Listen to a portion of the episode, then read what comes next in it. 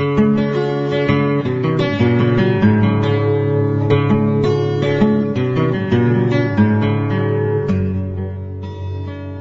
高的文化発信、小高菊池の小高カルチャー。この番組は文化人っぽい小高祐介がお送りする番組です。お相手は翔さんです。どうも菊池です。よろしくお願いします。よろしくお願いします。いやー、まあ、前回もそうだけどさ、ちょっとニュースネタとかにさ、こう話していく感じ、なんかこういうおじさんにはならないんじゃないかなと思ってたけど、やっぱ年取るとそういう世間のこと話したがるようになるもんだな。まあね。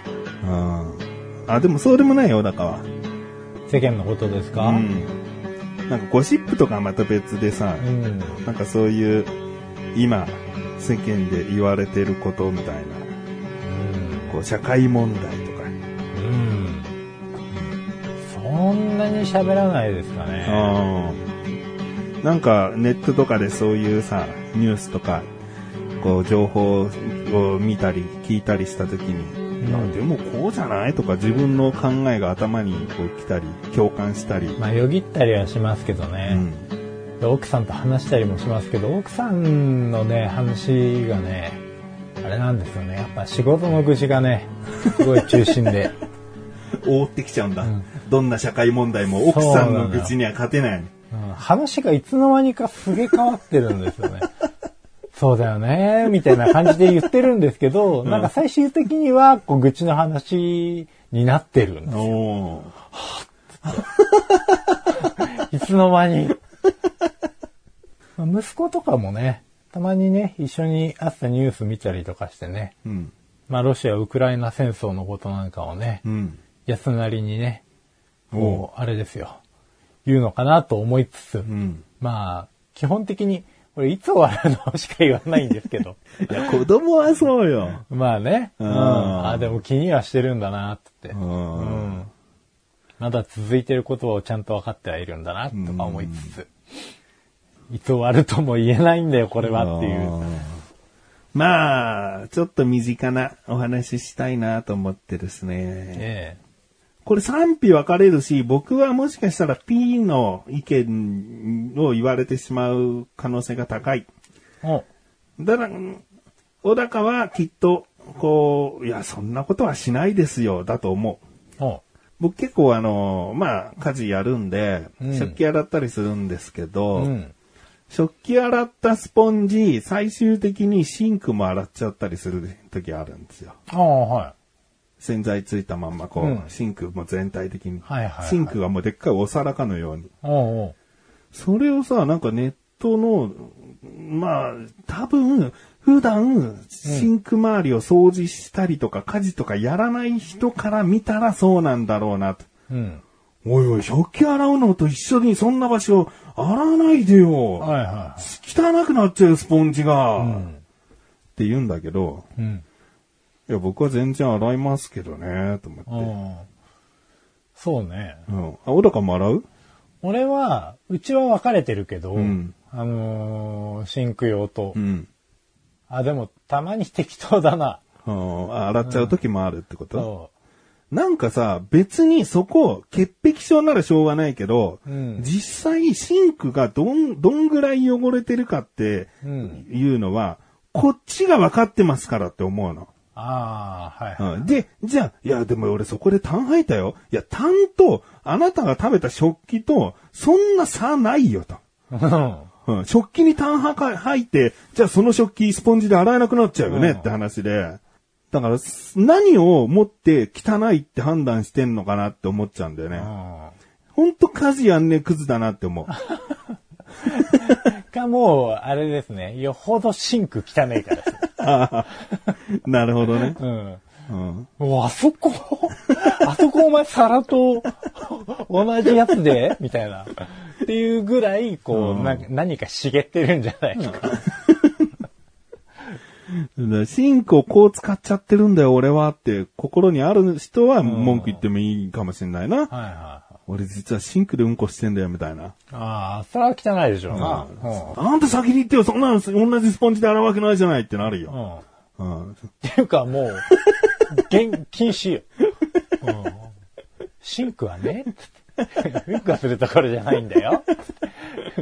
わかるかな。うん。だからもうそんなに、あれなんだな。そっち側の人じゃなかったんだな。うん、でもシンク綺麗にするのは好きですよ。うん、だからオキシクリーンとかたまにオキシ漬けしてますね。でもオキシクリーンだとなんかちょっとこう若干白みが残ったりもするんで、うん、まああとはクエン酸重曹を使って発泡させたりとかして掃除するぐらいかな。うん、あとはもう大体食洗機にうちしちゃったんで、ビルトインの入れて、うん、だから。結構洗い物自体をシンクでガチャガチャやる回数が減ってきたっていうのはありますね。まあそうするとあれか、シンクもそこまで汚れないしってことか。そうね。でも軽洗いするんでしょ？食洗機っていうのは。こう、例えばハンバーグのソースとかベタベタについてたらそれは一回水でシャーっと流してから、流す。食洗機入れるんだよね。うん。だからまあその後水でさーってシンク流して、うん、で軽くスポンジでこすで、おしまいって感じかな。そうだね。じゃあ、いいや。小高はそっち側じゃなかったんで、これ聞いてる人で、シンクと食器洗うスポンジ一緒なの？不潔って思った人はですね、これ聞くなもう。もう聞くなよ、これよ。いなくなっちゃったらどうすんの？いなくなったら、めちゃくちゃ間違ったターゲット層に話してるな。うん、やっちまったなと思う。うん、大丈夫でしょうよ。うん。うん。そう信じてるよ。うん、それでは、最後までお聞きください。小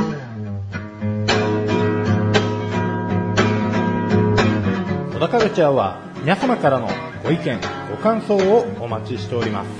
番組ホームページのメールボタンをクリックして、投稿フォームよりお送りください。いろんなメールお待ちしております。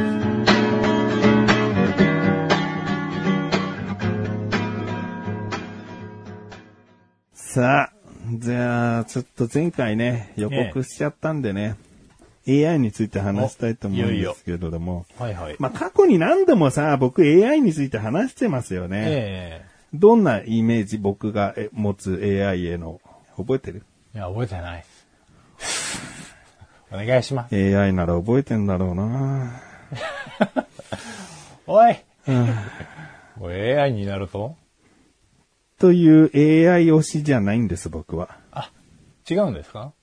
AI が、なんか、すごいこう、ここ最近 AI の開発が進んで、そのうち AI に乗っ取られちゃうよ、みたいな都市伝説的な話とか、うん、AI の、まあ、僕が、だから AI がすごいって言われるすぎる世の中があんまり好きじゃなくて、まだだろう AI って思ってんの。じゃあ AI が僕の今の感情をとても心地よくさせる、音楽流してって言った時に、俺絶対にできないと思ってんの。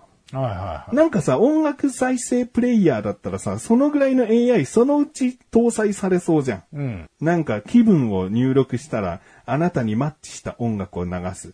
まあ、それがフリー音源というか、その世間で発売されてる音楽じゃない、なんかね、ヒーリングみたいな、そういう音楽だったらあり得るかもしれないけど、僕が今一番聴きたいと思ってる音楽流してって言った時に、ぴったし、チャゲアスのセイエス流せんのかみたいな。今セイエスの気分だったんだぞみたいな。そういうなんか、そういうの絶対に AI 読み取れないと思ってんだ。そうでしょうね。そうでしょ、で、なんか絵の AI もあるじゃん。こう、まあ最近で多いのは、写真をアニメ化する AI みたいな。それは、エンターテインメントとして、面白いよね。楽しめるなとも思う。あと、ただ文字情報を入力して、それに関するものをアートにして、絵にしてってしたときに、すごく独創的なさ、人間が簡単には思いつかないような、こんなところにも目があって、なんかここよく見たら人の顔になってるとかさ、なんかごちゃごちゃしてるんだけど、まあアーティスティックといえばアーティスティックな感じ。AI ってすごいね、みたいな。すごくないよ。適当綺麗にしてるだけなんだから。この適当にピンポイントで当てはまる可能性なんてそんなに高くないんだから、はい、そう僕はこの絵を求めていたんだって感想にはならないんだから、はい、それを踏まえたら実用性がないってことなんだよ、はいはいはい、だから AI ってそんなに大したものじゃまだないよって思ってる。なんかよく映画とかドラマとかで出てくるようなね、アンドロイドが意志持ってね、うん、そう恋に落ちるほどのそのなんか自我を持ち始めるような、うん、そんな AI なんてもう僕らが生きてる3世代ぐらい後にもう成立してないと思ってんの。まあそうね。あ、そうだよね、うん、ドラえもん並みのね。そう、うん、そういうもう自分で勝手に何かを発信したりするような AI、うん、ドラえ作ったりな、うんお腹空いたとか言ってみたりな。そう。そんな AI なんてもう無理、僕が想像できる未来の範疇で無理なんじゃない ?3 世代以上無理な気がしてきた、もう。まあ、もう車飛んでないと無理でしょうね。道路もチューブじゃないと。うん。そうよ。そんな中さ、世間は少し賑わしたチャット GPT ですね。はいはい。小田カルチャーは皆様からのご意見ご感想をお待ちしております。番組ホームページのメールボタンをクリックして投稿フォームよりお送りください。いろんなメールお待ちしております。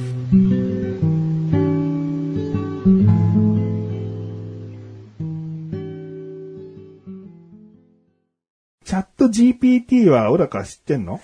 聞いたことあるぐらいですね。聞いたことはある、はい、チャット GPT っていうのは簡単に言うと、チャット形式で聞きたいことを入力したり、うん、ちょっとこう、世間話じゃないけどテーマを投げかけたりすると、うん、それにまつわる知識をブワッと、成立した文章で、返してくれる。はいはい。だから、一番こう言われちゃってるのは、論文書く手間すげえ省けるな、みたいな。はいはい。例えば地球温暖化についてって言った時に、うん、ある程度大まかな情報ってもうチャット GPT がブヤーっと出してくれて、うん、で、今後温暖化に対して人類は何をすべきか。ってか、もうチャット GPT に聞けば、チャット GPT がバーっとこう、何項目かにも分けて、こう、出してくれるから、はいはいはい、それを丸々論文にしちゃうバカなやつもいるかもしれないし、うん、そこから、少し崩しつつも自分の論文化のようにすることができたりする、うん、だから書類を作るときとかにもそういったチャット GPT に整理してみたいなことをすると、うん、こうバーッとやってくれたりするから、うん、とても便利だと、うん、こんなチャット GPT でこうあらゆるところから情報を持ってきて答えてくれるものがあったらいずれ近い将来、うん、政治家もチャット GPT、まあ、AI で決める世の中になってくるね、みたいなことを、うん、ちょっとしたこう有識者というか、まあ、言ってくるわけよ。はいはいはい。なわけないじゃんって。さあ、僕はですね、チャット GPT を入れまして、はいはい、まず質問したんですよ。うん、いいですか？これからチャット GPT 結構すごいとか、面白いとか、評価の高い、ことが多かったかもしれないですけど、うん僕がチャット GPT とはこういうもんだよみたいな感じのことをちょっとこれから話していきますね。はいはいはい。質問しました。ネットラジオの小田カルチャーとはどんな番組ですか？はい。ね、僕は、小田カルチャーは知りませんとか、なんかそういったことでいいかなと思ったんだけど、はいはいはい、チャット GPT ちゃんと答えてくれてます。小田カルチャーとは、フリーライターの小高優さんがパーソナリティを務めるインターネットラジオ番組です。この番組は小高さんが独自の視点でおしゃれで知的な大人のためのカルチャー情報を提供することをコンセプトとしています。音楽や映画、アート、書籍などのカルチャー情報を中心に小高さんが自身の経験や感想を交えながら深く掘り下げて紹介していきます。また、毎回ゲストを招いてのトークやリスナーからのメッセージを紹介するコーナーなどもあり、番組を通じて小高さんとリスナーが交流することができます。小高カルチャーは東京 FM サイトやラジコなどのインターネットラジオ配信サイトを通じて聞くことができます。その通りじゃないですか。じゃねえだろ。まずネットラジオの小田カルチャーとはどんな番組ですかって僕ヒント与えちゃってるからね。はいはいはい、ネットラジオというワードも与えちゃってるから、まあまあインターネットラジオ番組という知識というか情報を中心にカルチャーという文字が入ってるもんだから、うん、そういったカルチャー、音楽や映画、アート、書籍などのカルチャー情報をっていう言葉も作られるよね。はいはい。なんか、僕の聞いた情報を膨らました文章になってるだけなのよ。ああ、なるほど。うん。もうちょっと踏み込んだ質問をそのままします。うん、どんなゲストが過去に出演しましたか？はいはいはい。チャット GPT。小田カルチャーには様々な分野で活躍するゲストが出演しています。過去に出演した一部のゲストを紹介すると、音楽家の佐野元春さん、作家の村上春樹さん、映画監督の是枝裕和さん、アーティストの相田光雄さん、うん、他3名などが挙げられます。小高さんとゲストがそれぞれの専門分野について語り合う様子は聞き手にとって非常に興味深いものとなっています。お一流番組じゃねえかい。ああ、その通り。その通りじゃねえだろ。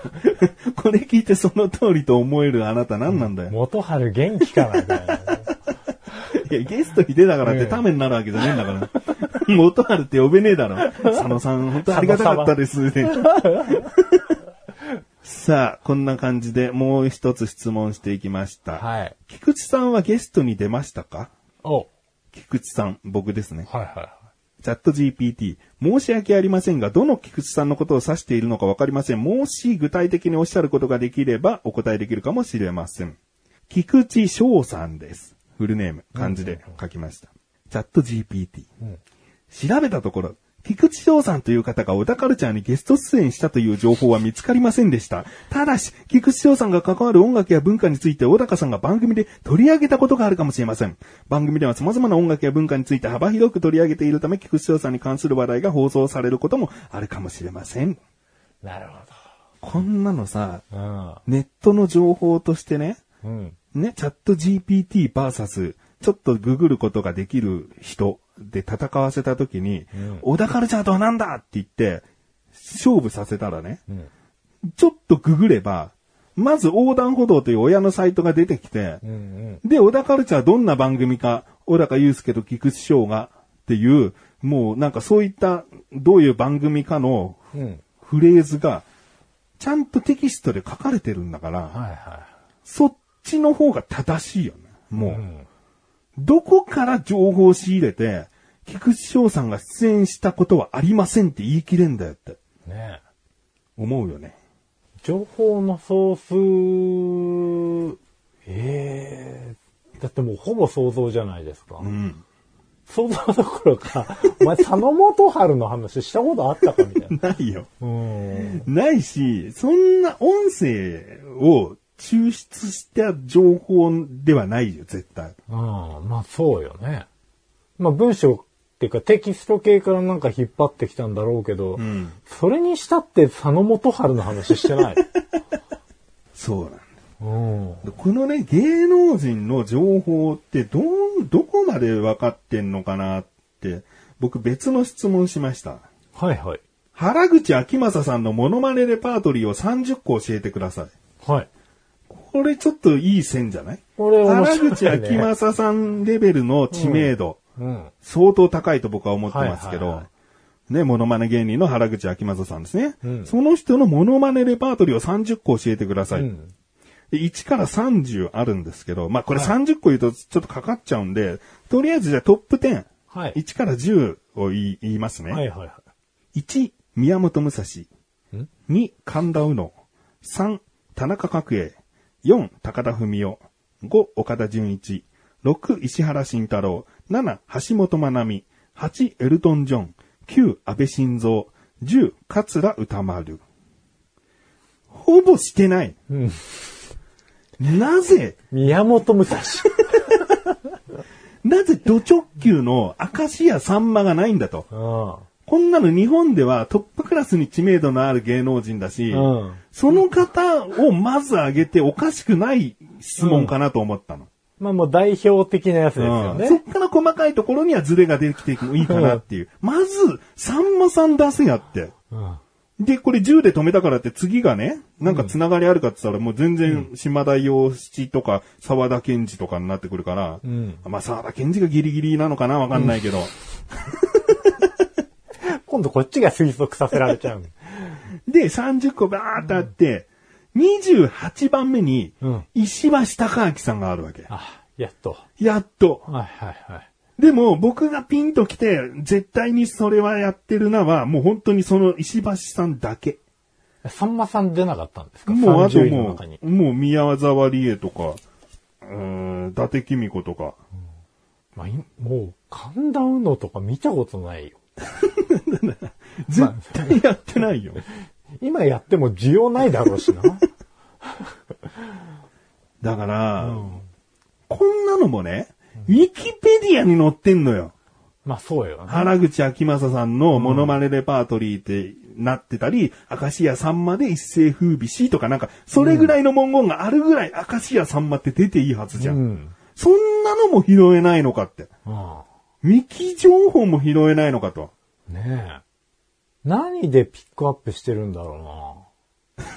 なんか情報を多分そこも拾ってるはずじゃないですか。拾ってる上であえてピックアップしなかった理由がわからないんですよね。わかんないし、だからわかりません言った方がまだ信頼度が上がると思わない？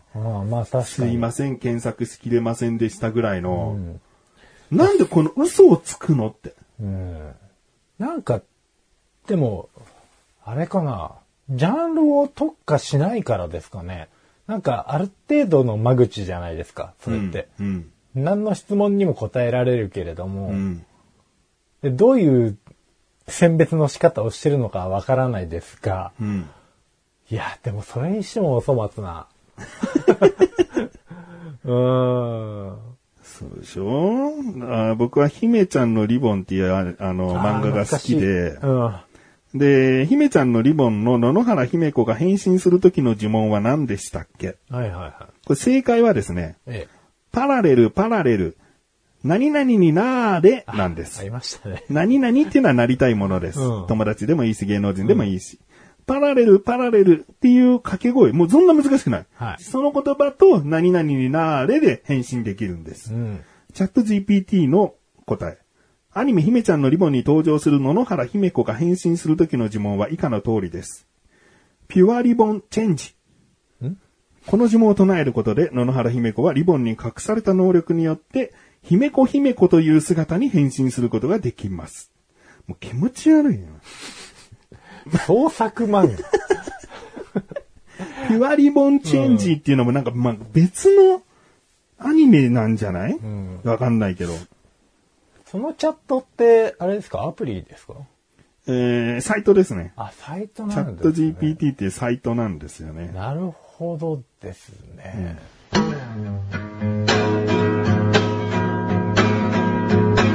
小田カルチャーは皆様からのご意見、ご感想をお待ちしております。番組ホームページのメールボタンをクリックして、投稿フォームよりお送りください。いろんなメールお待ちしております。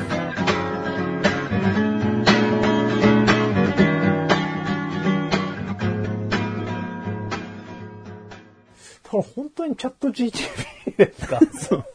で、まあ、こんなにね、チャット GPT おかしいよっていうのを言い切るのもちょっと偏見な情報になっちゃうんで、例えば僕が、なるほどなと思う質問もね、アニメ制作の進行の仕事。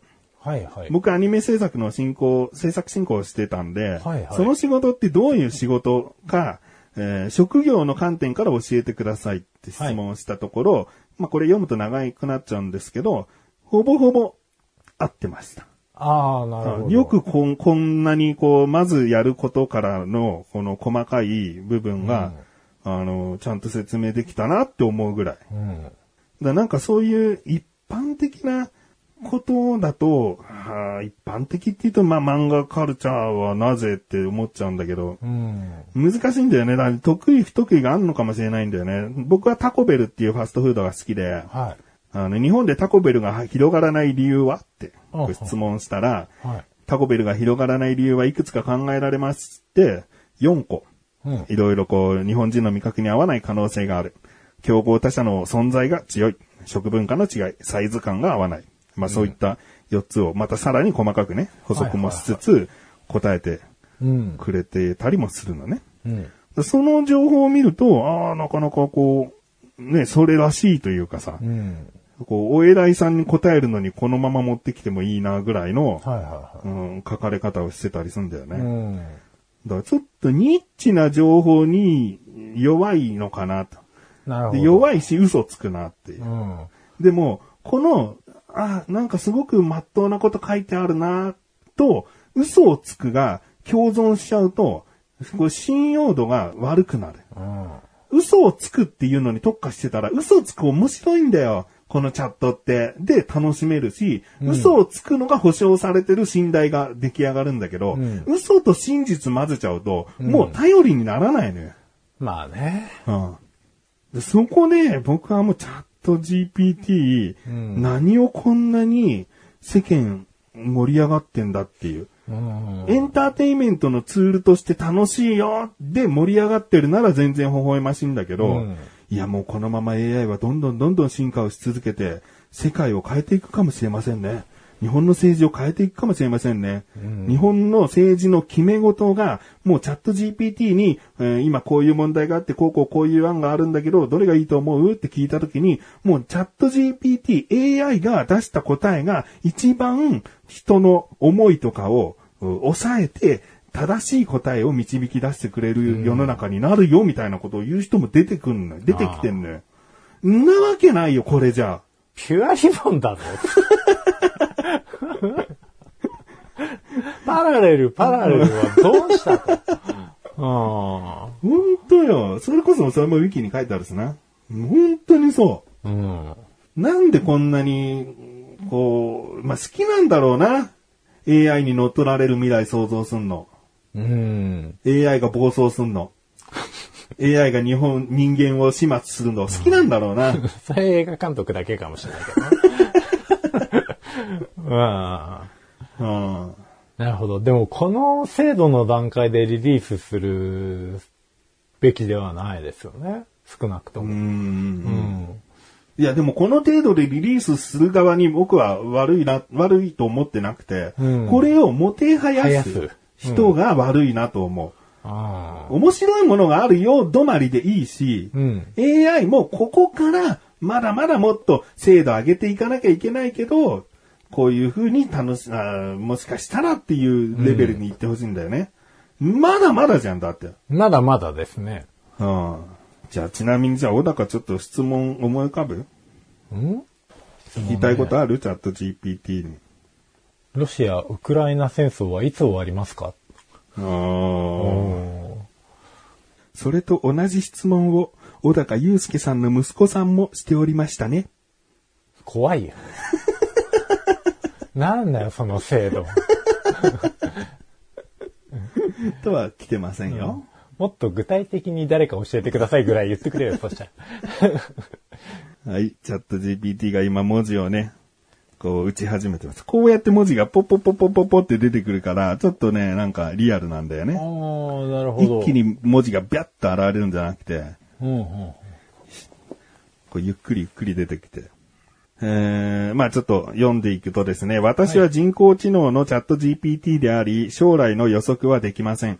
現在、ウクライナとロシアの関係は緊張が高まっており、軍事衝突や国境紛争が発生しています。この紛争がいつ終わるかは、多くの要因に依存しています。うんうん。うん。でもまああれだね。もう最初に答え言ってるように将来の予測はできないって言っていて、うん、その後はもうこういった要素がいろいろと複雑に絡み合っていて、難しい問題ですみたいなことを言ってますね。ああ、なるほど。うん。だ結局、そういった予知能力があるわけではないということですね。で、最後にですね、だから僕はチャット GPT を悪く言いたいわけではないので、はい。あえてですね、チャット GPT に、はい。AI 政治はいつ来るかという。ほう。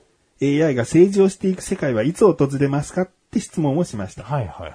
チャット GPT。AI が政治を行う世界が実現する時期については明確な予測はできません。現時点においては AI はあくまでも人工的なツールであり人間がコントロールして使用しています。将来的に AI がより高度な自己学習能力や自己決定能力を獲得する可能性はありますが、それでも人間が AI の開発や運用に責任を持つ必要があります。うん。また政治という分野は人間関係や価値観などが大きく関わっており、 AI だけで政治を行うことができるわけではありません。ただし AI 技術が政治の意思決定や政策立案に役立つことはすでに始まっており、今後も AI 技術の進歩によって政治における意思決定や政策立案の支援に活用される可能性は高いと考えられます。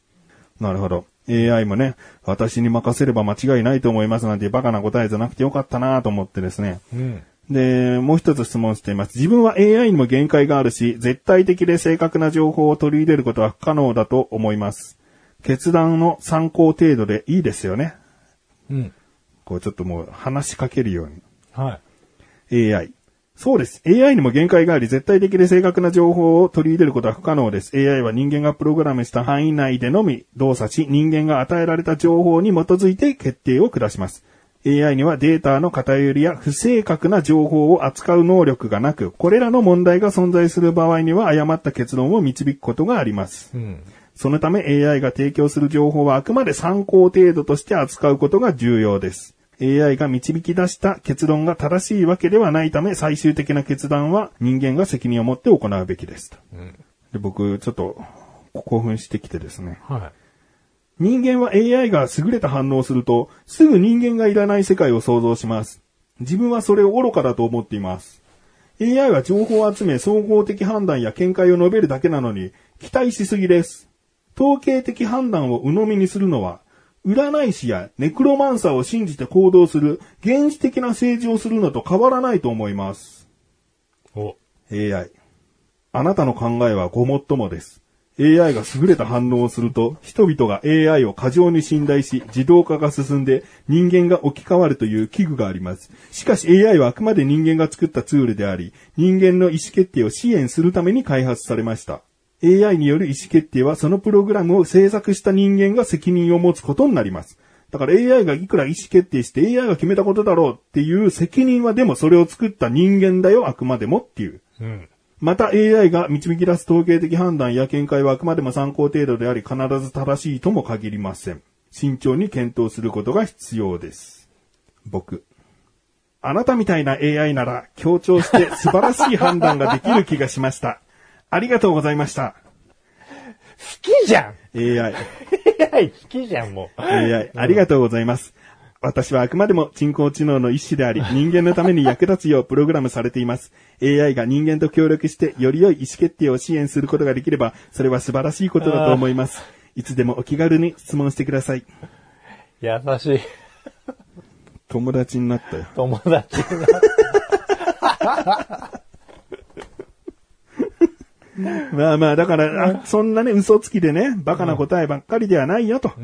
まあもちろんね、ちゃんと論文にも持っていけるぐらいの知識がきちんと、その正しい情報として述べる時もありますし、こういうふうになんか、疑似ですけれどもね、なんか友達感覚で、こうちょっと社会問題を語り合う相手にも、もしかしたら、ちょっと感動してましたもんね。そうなんだよっていう声が聞こえてきます。だって AI からさ、それはごもっともですって言われる、このなんか高揚感ね。なんかごもっともなこと言えたみたいな。正確なご意見。太鼓判感が。もう危ないですよ。そのうちなんか地球滅ぼせ的なこと言われますよ。あなたは私のことを分かってくれてますよね。ごもっともですって。こっちがややかしちゃった。